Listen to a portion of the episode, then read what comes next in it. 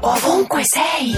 Siamo qui per il nuovo concorsone di Ovunque Sei aspettando l'Expo. Quale parola sceglieresti per rappresentare l'Italia agli stranieri meglio? Tra Dante e Colosseo, quale scegli? Colosseo, perché siamo stati migliori nel passato. eh, Prima ancora di Dante. Colosseo, Colosseo sì, Colosseo Colosseo. Colosseo. Lei signor? Sì, Colosseo. Colosseo. Colosseo. Dante chi era? Chi era Dante?